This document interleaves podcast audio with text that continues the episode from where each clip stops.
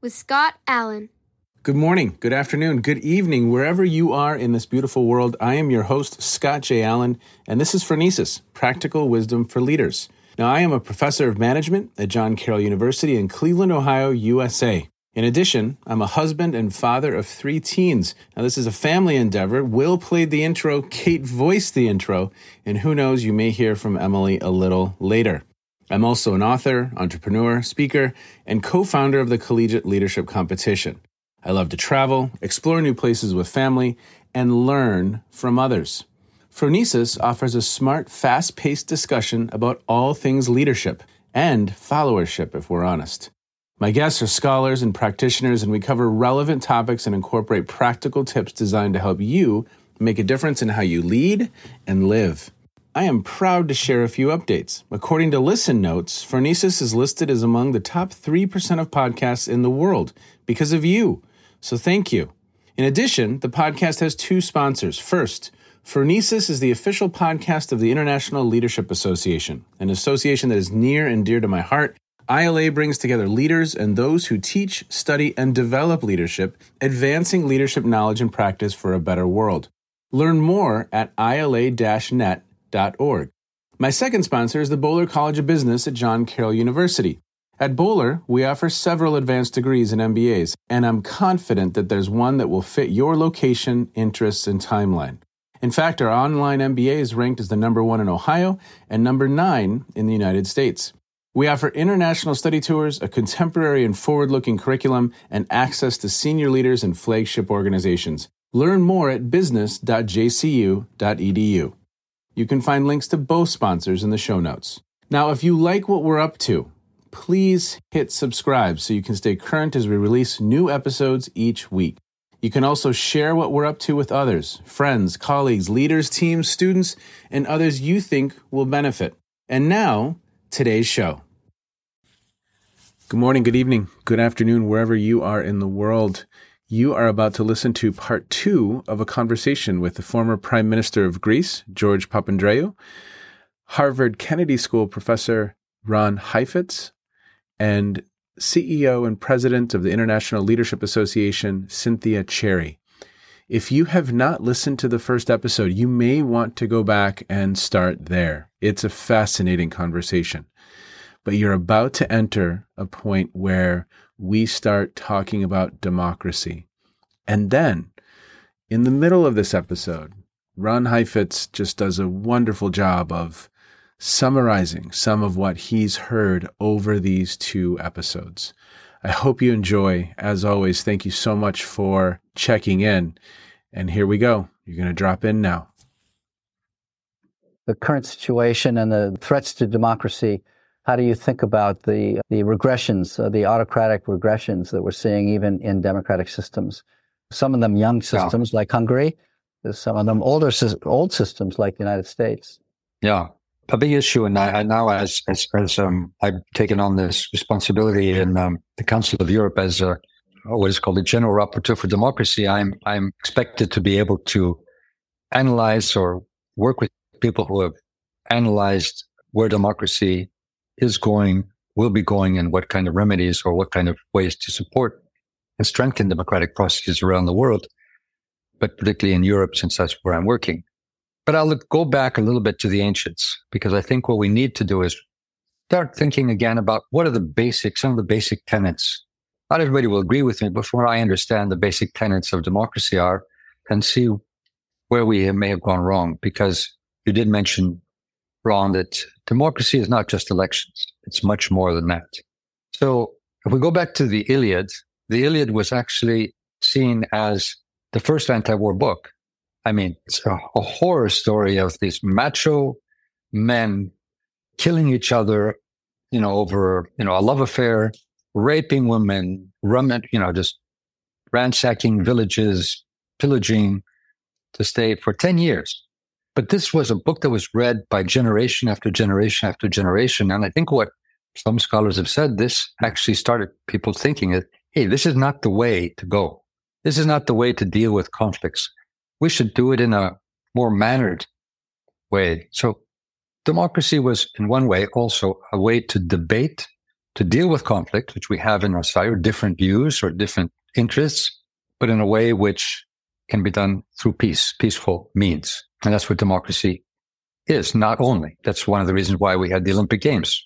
This is a way to build peace. Second issue which which democracy had to deal with was you know, we the people, we can actually decide our own fate. We don't have to have a dictator. We don't have to have a king, a high priest, or whatever. We can do it on our own. We can imagine it, but we have to find a way to two things. First, how do we collectively make these decisions? And secondly, how do we make sure that power is not usurped by somebody, somebody who gets into power and then holds on to that power or creates a situation where concentrates power and then abuses power, which of course abuse of power was anathema to the gods. And there's one more thing. Yeah. Aristotle made sort of a survey of thousands of cities, city states of democracy. And he came up because there were lots of civil wars. Scott, you were just saying this earlier that you're reading um, the book on how civil wars start. Yes. This was a big issue in, in ancient times because there were lots of city states that went into civil wars. So they were, and, and Athens also had it. And so Aristotle, Plato before also were, were very worried about this issue. He was not the deepest fan of democracy, but he did say that for democracies to be able to survive, there needs to be a sense of justice and equality. If you have high inequality, where the rich have, you know, hoarding and you have people that are very poor, first of all, you don't have time for democracy. The young people, you want people to participate if they really, if they have to be part of it.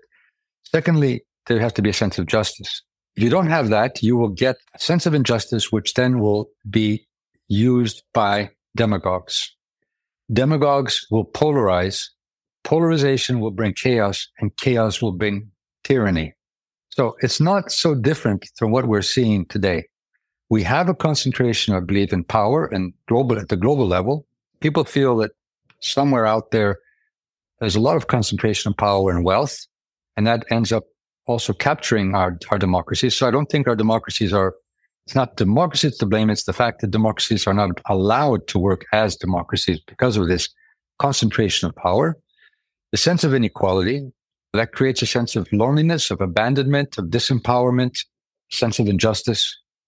And that's rife for demagogues. Now, if you add social media to that, but basically the type of social media we have, it's not just social media, but it's the type of social media which is looking out for grabbing your attention and creating any kind of sentiment which will keep your attention, which then perpetuates hate speech and whatever, and and also the whole context of being somewhat divorced from direct discussion. I mean, in ancient Athens, you had to deal with your opponent in a certain space. He was there. Should have been a she too, but they weren't allowed. But uh, social media allows you to divorce yourself a bit from this. And if you think about it, then the all the new insecurities that people are feeling, whether it's climate change, whether it's the new technologies that may take their work, or whether it's the fact that they don't feel have much prospect, and the younger generation not feeling that they will do better than the previous generation. These are global issues. And the fact that these are global issues also makes it more difficult for local politics to deal with these issues. So all that I think is, is gives a, a ground for, for demagoguery and people saying, to crises. We have problems. We're being threatened. You know, our, our culture is going to be changed. You know, we're going to have these refugees. We're going to, you know, this, this elite is, is taking over. And then the demagogues come and say, yeah, I'm here to give you, to solve, solve your problem. What happens then, of course, is basically you polarize societies and you don't give societies the chance to actually transform themselves and deal with the real crisis. And, and I think this is where leadership leadership needs to, to be looked at. How do you create democratic leadership, which will see these crises in a way as an opportunity to make changes? But then you have to deal with a very big issue. I've been working on the issue of new forms of participation. So going back again to ancient Greece, they used to have citizens' assemblies. Is a sortition. You choose by lottery, which basically is a representative group of your society or a certain group and they will then deliberate to come up with ideas. Now, Ireland did this, the Irish Republic did this, and they did it on a very controversial issue, which was abortion. They created a citizens' assembly through sortition, through through a lottery mechanism, choosing from their population people randomly, sat them down for quite a few months. I think it was six months. And they discussed with experts, with legal experts, medical experts, social workers, and so on, psychologists. And these were representative of all walks of life of Ireland. And they came up with finally a proposal, yes, that the constitution needed to change and abortion needed to be legalized. And they went to a referendum and they, that result was confirmed. So there are new ways of strengthening or enriching democracy, reinventing, if you like, democratic institutions based on the idea that, you know, people do need to participate, do need to have a sense of empowerment, have a sense of a voice, an equal voice in our society and not power being hoarded by certain groups, which then end up creating true injustices daily, sense of injustice. It's really wonderful. Before we finish and let you go, the Ireland example is, is really wonderful about a, a way to try to make democracy work, you know, beyond simply relying on the formal political system, particularly for issues that are deeply cultural. You know, they're deeply embedded in people's identity and, and, and, and if the culture is going to evolve, then people's sense of what it means to be Irish or a citizen of this country will needs to evolve. So, and that requires specialized additional processes in addition to the formal processes of politicians working with their constituents, as you've described with the Citizen Assembly.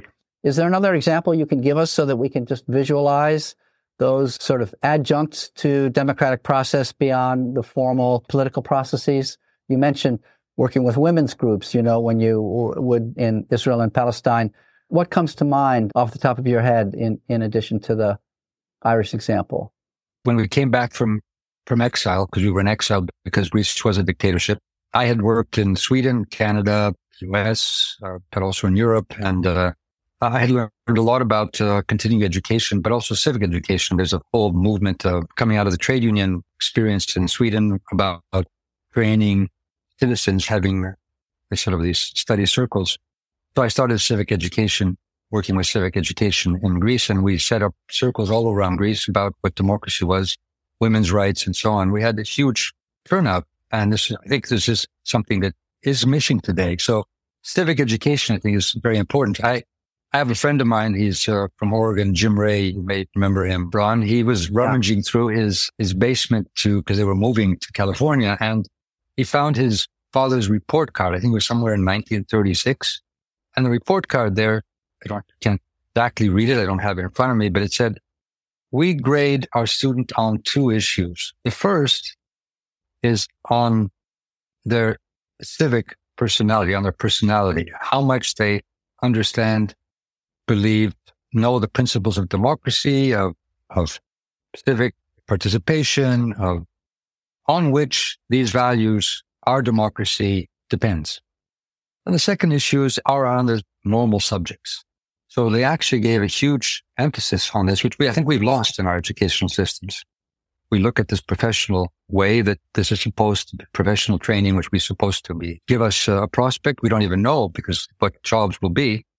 But I think we need to bring back this in many ways at the community level, at the school level, to be able to have a conversation with our worst opponent, if you like, or the person we think is our worst opponent, the person who is on the other side but that means that there are certain basic values we do agree on and we can communicate with. So I think that's where democracy is very, it's very important that you have these basic values.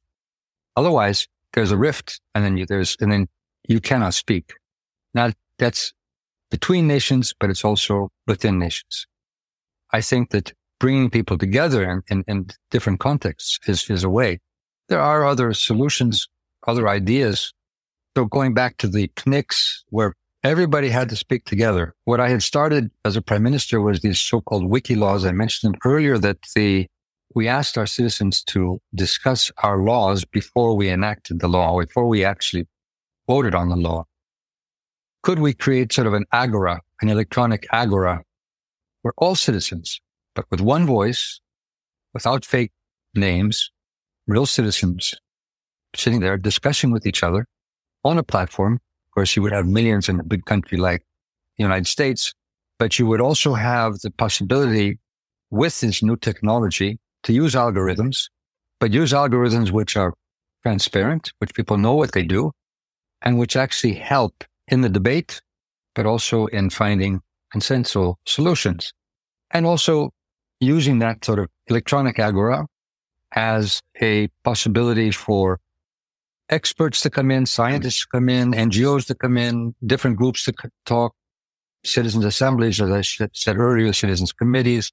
So you can have a, a different, many different forms of new forms of participation. And I have written an article on creating a fourth branch of government, which would be called the deliberative branch of government, which we will be discussing in the Council of Europe next few months as an idea. So I think there are ways we can rethink. I think we need to reimagine because democracy, as I said, is a work under construction. Democracy has its principles, but we shouldn't just live with the, the institutions of the principles, which can change. So let's say when Egypt had its spring, you know, its Arab Spring, we pushed it just to have elections. We did not think of all the other things that should have been done to create the necessary culture, the necessary institute, the necessary grassroots, you know, understanding. What does it mean and so on to have a democracy? I'm so enjoying this rich conversation. And I think we could go on. It reminds me, George, of when we had dinner together in Atlanta and thinking about what the, the richness of the experience and so much that we can learn um, from you and from others. And as you're talking about rethinking or reframing democracy, it reminded me of when I was in New Orleans after Hurricane Katrina. And when we were coming back and rebuilding, I would have dinners at my home, bringing students together with the women leaders from the Ninth Ward and from the parish in general who were influencing and working to make a difference. And at those dinners, they would share the experience on the ground level, but the implications of what that meant. But the key thing they would always say to the students, and also we brought in um, local leaders, is they'd say, don't do to us, work with us. Right. Absolutely. We know what needs to change, but we need partners to help to make that. So partner with us, but don't do mm. to us. Mm. That has stayed with me in terms of our work. And I think that has, it just makes me think about the work that you're doing and bringing in this greater good, the collective for the greater good. So I'd love to take it just to another level around leadership. And since we have one of our leading leadership scholars, mm-hmm. Ron, on with one of our leading global leaders thinking about this. Ron, as you look at this rich experience, what are the leadership capacities that you see that George has put into effect or action, if you will, through his work that have been effective that we need to think about? And then from both of you, I'm doing a one part one and part two question too, Scott. I'm, I'm emulating Ron here. So part one about what has been emulated, but thinking in the future, what are the leadership capacities that are needed for us as a global society as we think and work towards a better future for all? Well, it's a great question. You're catching me a little off guard. So I'm going to give you a spontaneous answer, but I don't know that I'll have a lot of confidence in it. But I think what George demonstrates, first of all, is respect for people. He's not enamored with his own brilliance and he's not taken with his own pedigree. I mean, his grandfather and his father were both prime ministers. You know, most of the people I know who are, who have his pedigree uh, in one degree or another are a bit overly enamored with themselves and, and have almost a sort of a sense of of uh, a privileged sense of their location in the society. But there's a humility, um, not a false or over humility. I mean, I think George is a very confident person, but he, he listens to people, you know, and, and you can't work a collective problem if you're not willing to first identify who is the, who are the key parties in the ecosystem of this problem.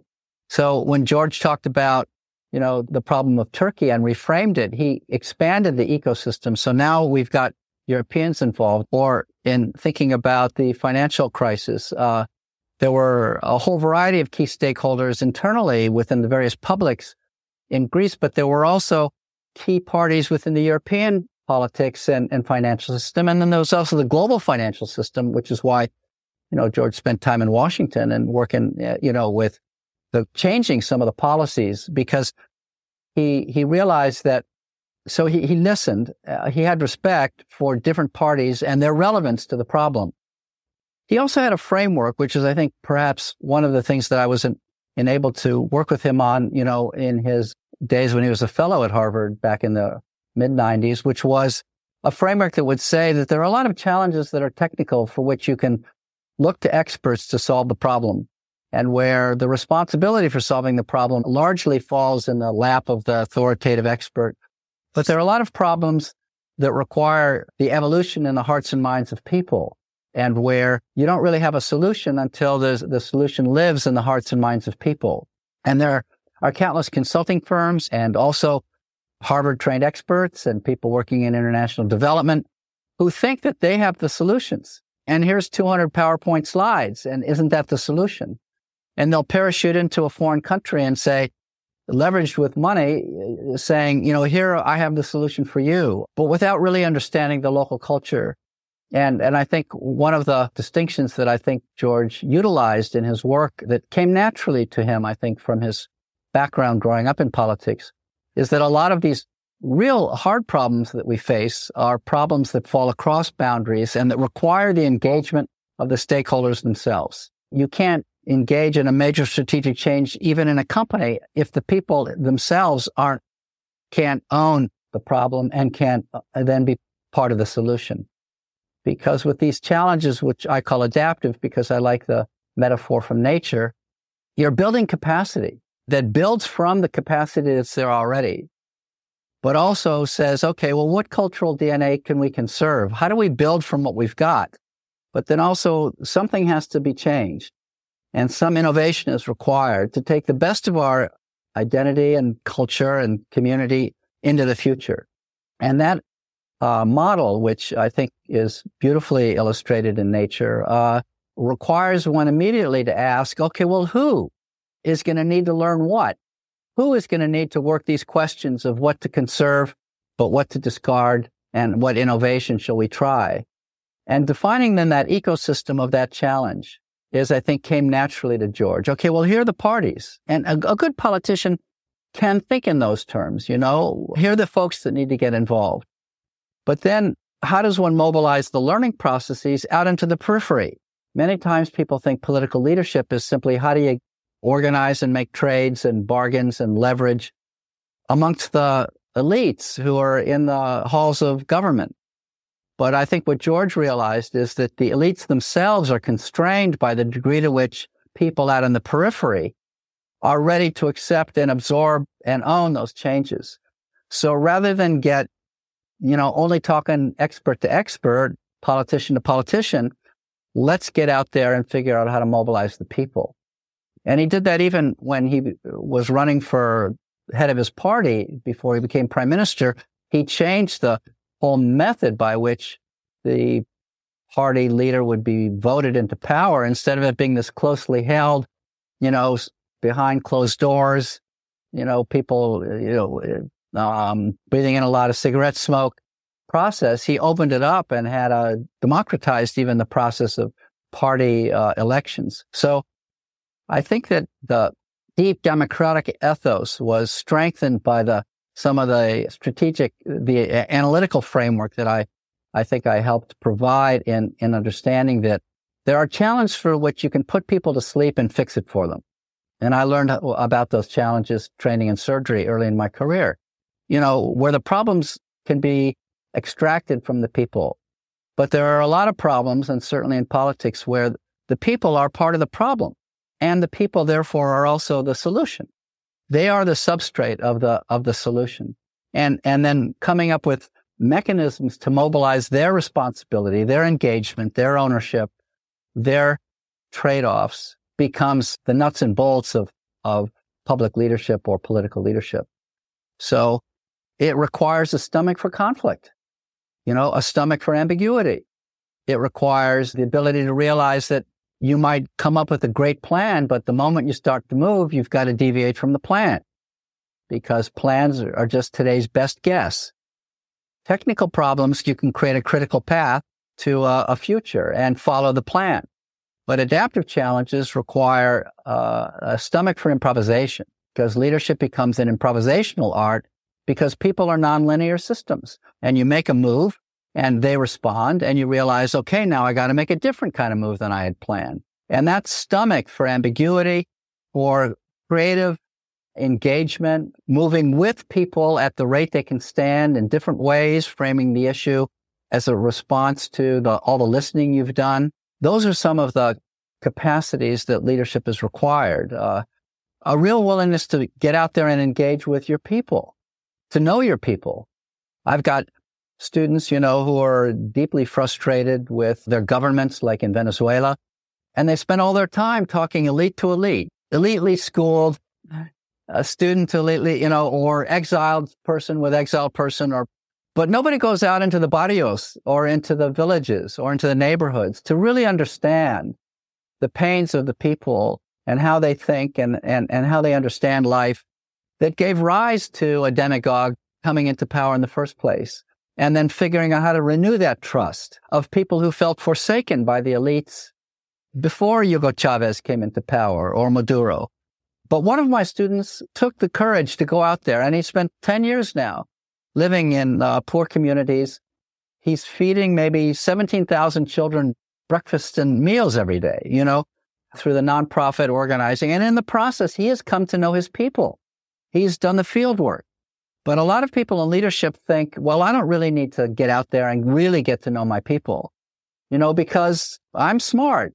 I'm analytical. I'm educated. I'm brilliant, you know, just let me solve the problems as if they could be a kind of philosopher king. But even Plato discovered towards the latter part of his career that his model of philosopher king was wrong. Uh, you know, and, and he went on from writing the Republic to writing the Statesman in which his metaphor for leadership wasn't, wasn't the shepherd or the doctor. His metaphor for leadership was the weaver. And because he, he realized that the philosopher king was depended too much on the, on the brilliance of a, a particular person and a society would always be vulnerable if it invested all of its intelligence in a single location. So leadership requires then a, an ability to realize that in the face of adaptive challenges, we're in over our head. My knowledge isn't going to be sufficient. I'm not smart enough to figure this all out on my own. I can't anesthetize my public, put them to sleep, and then fix it for them, and they can then just recover. But unfortunately, we see a lot of people frightened and in pain turning to the demagogues for solution in the hope against hope that maybe there's somebody I can trust who's going to know the way out. And unfortunately, there's always some person overly confident in their brilliance to believe that they actually do know the way out. You know, just elect me and I know the way out. I'm, I'm your solution. And then you get the blind leading the blind over a cliff, generating disasters of various kinds. So it's not that leadership requires humility in the sense of cover your light under a bushel, but it does require a sense that we're in over our head. Now, you know, I've just lived through this week of the president of my university, only six months into her career, being taken down. Like nearly every head of state or head of government, prime ministers, presidents, CEOs, sheikhs, the ones who know they're in over their head are in much better shape because they know how to call for help and they know how to rely on collective intelligence rather than just on the collective, the intelligence of a few experts. And that kind of humility in the face of the daunting challenges we face that then looks to democracy as a source of collective intelligence and wisdom, not just to get people to buy in, but actually to realize that, that a lot of the solutions are going to be generated through local adaptations to local environments and countless different villages and towns or school systems. The pandemic is a good example. There was no demagogue who could turn off the virus. Every local school, every they tried. family, every government, you know, well, we tried. Some people tried, and the death rate soared in the United States because that's right. of the distrust. So I think George illustrates many of the capacities that one needs for leadership today in appreciation for what one brings to the party, but also an appreciation for what one doesn't know, and therefore an ability to identify who are the parties that need to be engaged, and then coming up with structures and methods to engage them, to deliberate on the problem so that you begin to develop collective capacity. And I think ultimately political leadership is about building capacity, not dependency. And I think George had that deeply in his own cultural DNA that enabled him to do what he did. And perhaps is one of the points of contact between my conceptualizing and his practical wisdom. George, are you just going to say, I want to, yeah, all that? yes, I, I agree with that. And, and, and Ron, thank you for, for all your help because much of the framework that Ron has explained now was something that I learned from him during his time both in the Kennedy School, but then also so many meetings we've had after that in different, on our Symi symposium on our islands and so on. And I think one thing I wanted to stress is how you relate to your power as a person, something that each leader should, should deeply think about. And there's a moral and ethical side to this. As you said, it's different to say I've got, I'm the solution and I'm, I'm the God or whatever. It's different to say I'm over my head, but I want to build capacity. And that's very different. And how you relate to that is also, also not getting stuck and being holding a certain chair of power or whatever. People sort of feel at some point that that's it, they own it or that's, you know, it's their right subconsciously sometimes, not always consciously. And I think this is a, something one really has to deeply understand if you want to, in a more ethical way, deal with using power, wielding power. The second one, what you said, I remember the European Union basically was telling me the, during the crisis, the financial crisis, there's a technical solution. Basically, you know, just cut to this. As a matter of fact, after me, we had a technocrat both in Greece and in Italy as prime ministers because that was sort of the idea that bankers will know the solution and they can deal with the issues. Well, it didn't work out exactly that way. It was much more of an adaptive deeper adaptive challenge where people had to be. That's what I believed. And I think we could have done it much in a much better way if we had had the, the agreement or the support from all the colleagues in the European Union to say, this is a different type of a challenge. And we're not just looking for some quick technical solution, which uh, will get it out of our mind and then it's, then it's done with. I think what Cynthia also said, Cynthia, I think it's very important. What I saw going back to the, to the women in Palestine and the women in Israel. And I do hope that that peace movement again will, will rise at some point and, and be very vocal and, and peace movement where they can both, they can, they can be together in fighting for, for solutions. But what I felt is that as, as Ron also said, they were not the elites. They were not the power holders. They were on the edge, but they, sometimes they had better understanding of the problems. They, they knew the solutions. They, they, they were on the ground. So whether it's them, whether it's a migrant community, whether it's a, a community in poverty, whether it's, you know, if you engage them and give them the responsibility to actually come up with solutions, they will come up often with things you would never expect.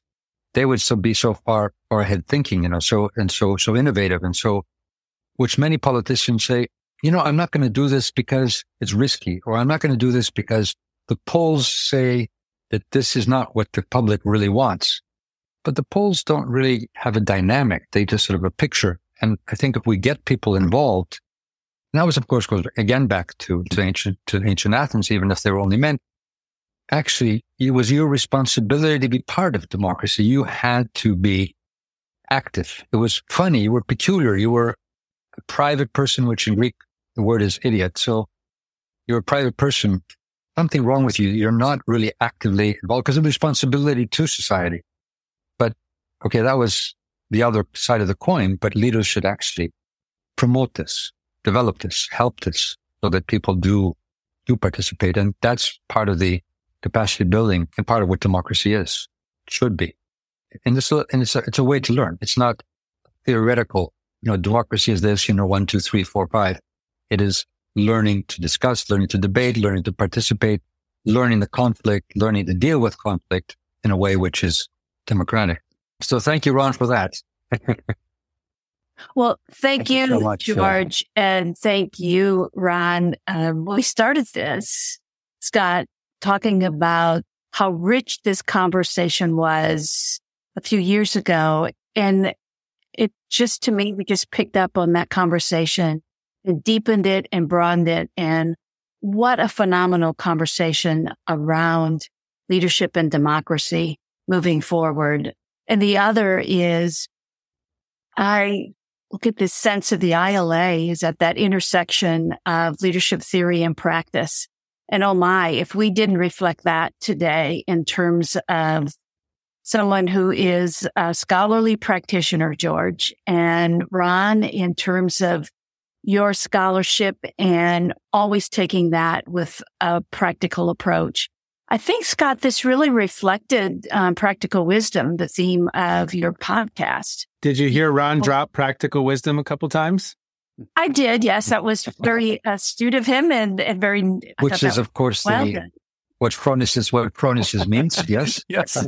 this means, yes. So with that, Scott, uh, thank you for convening us. And I'll turn it back to you to do your beautiful summary and wrap that you do.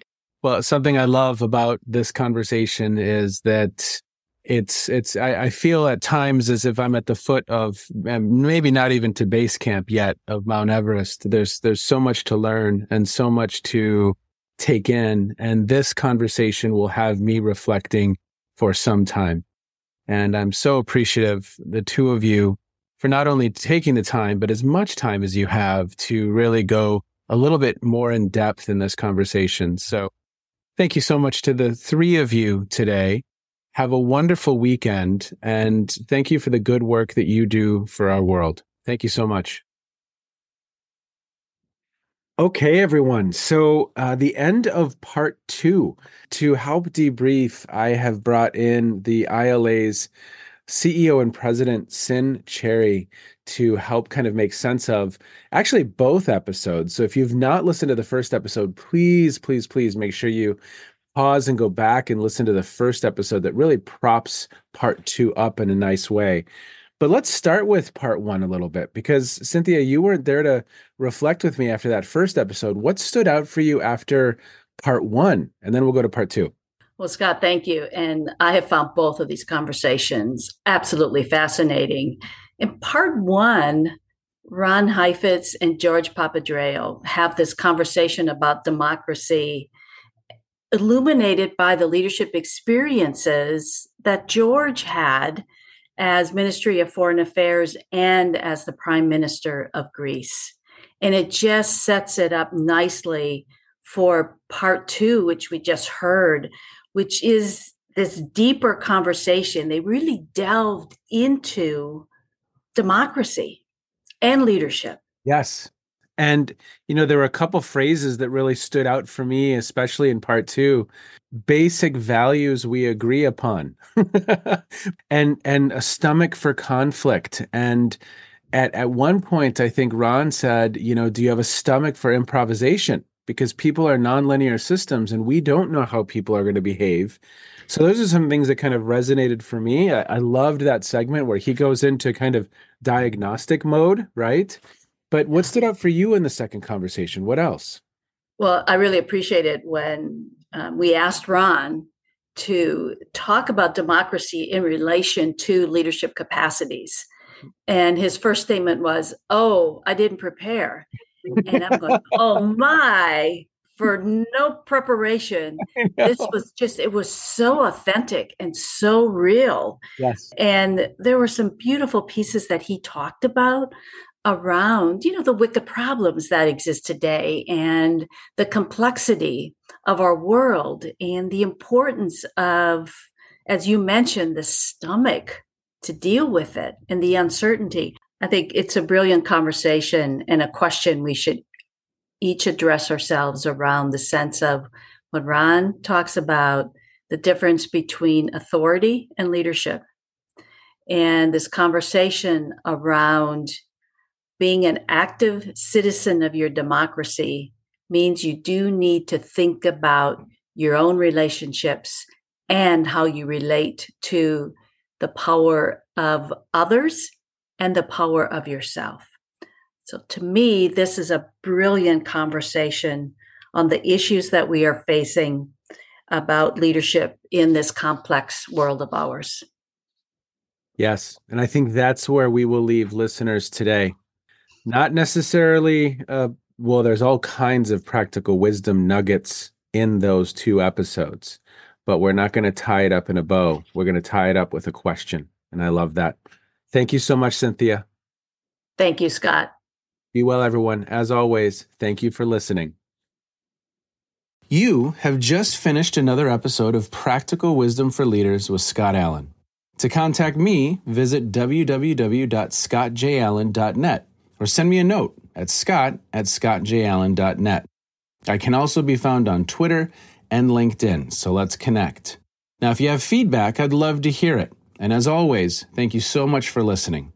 One final nod to our sponsors, the International Leadership Association and the Boler College of Business at John Carroll University. And now, here's Kate's twin sister Emily with the outro.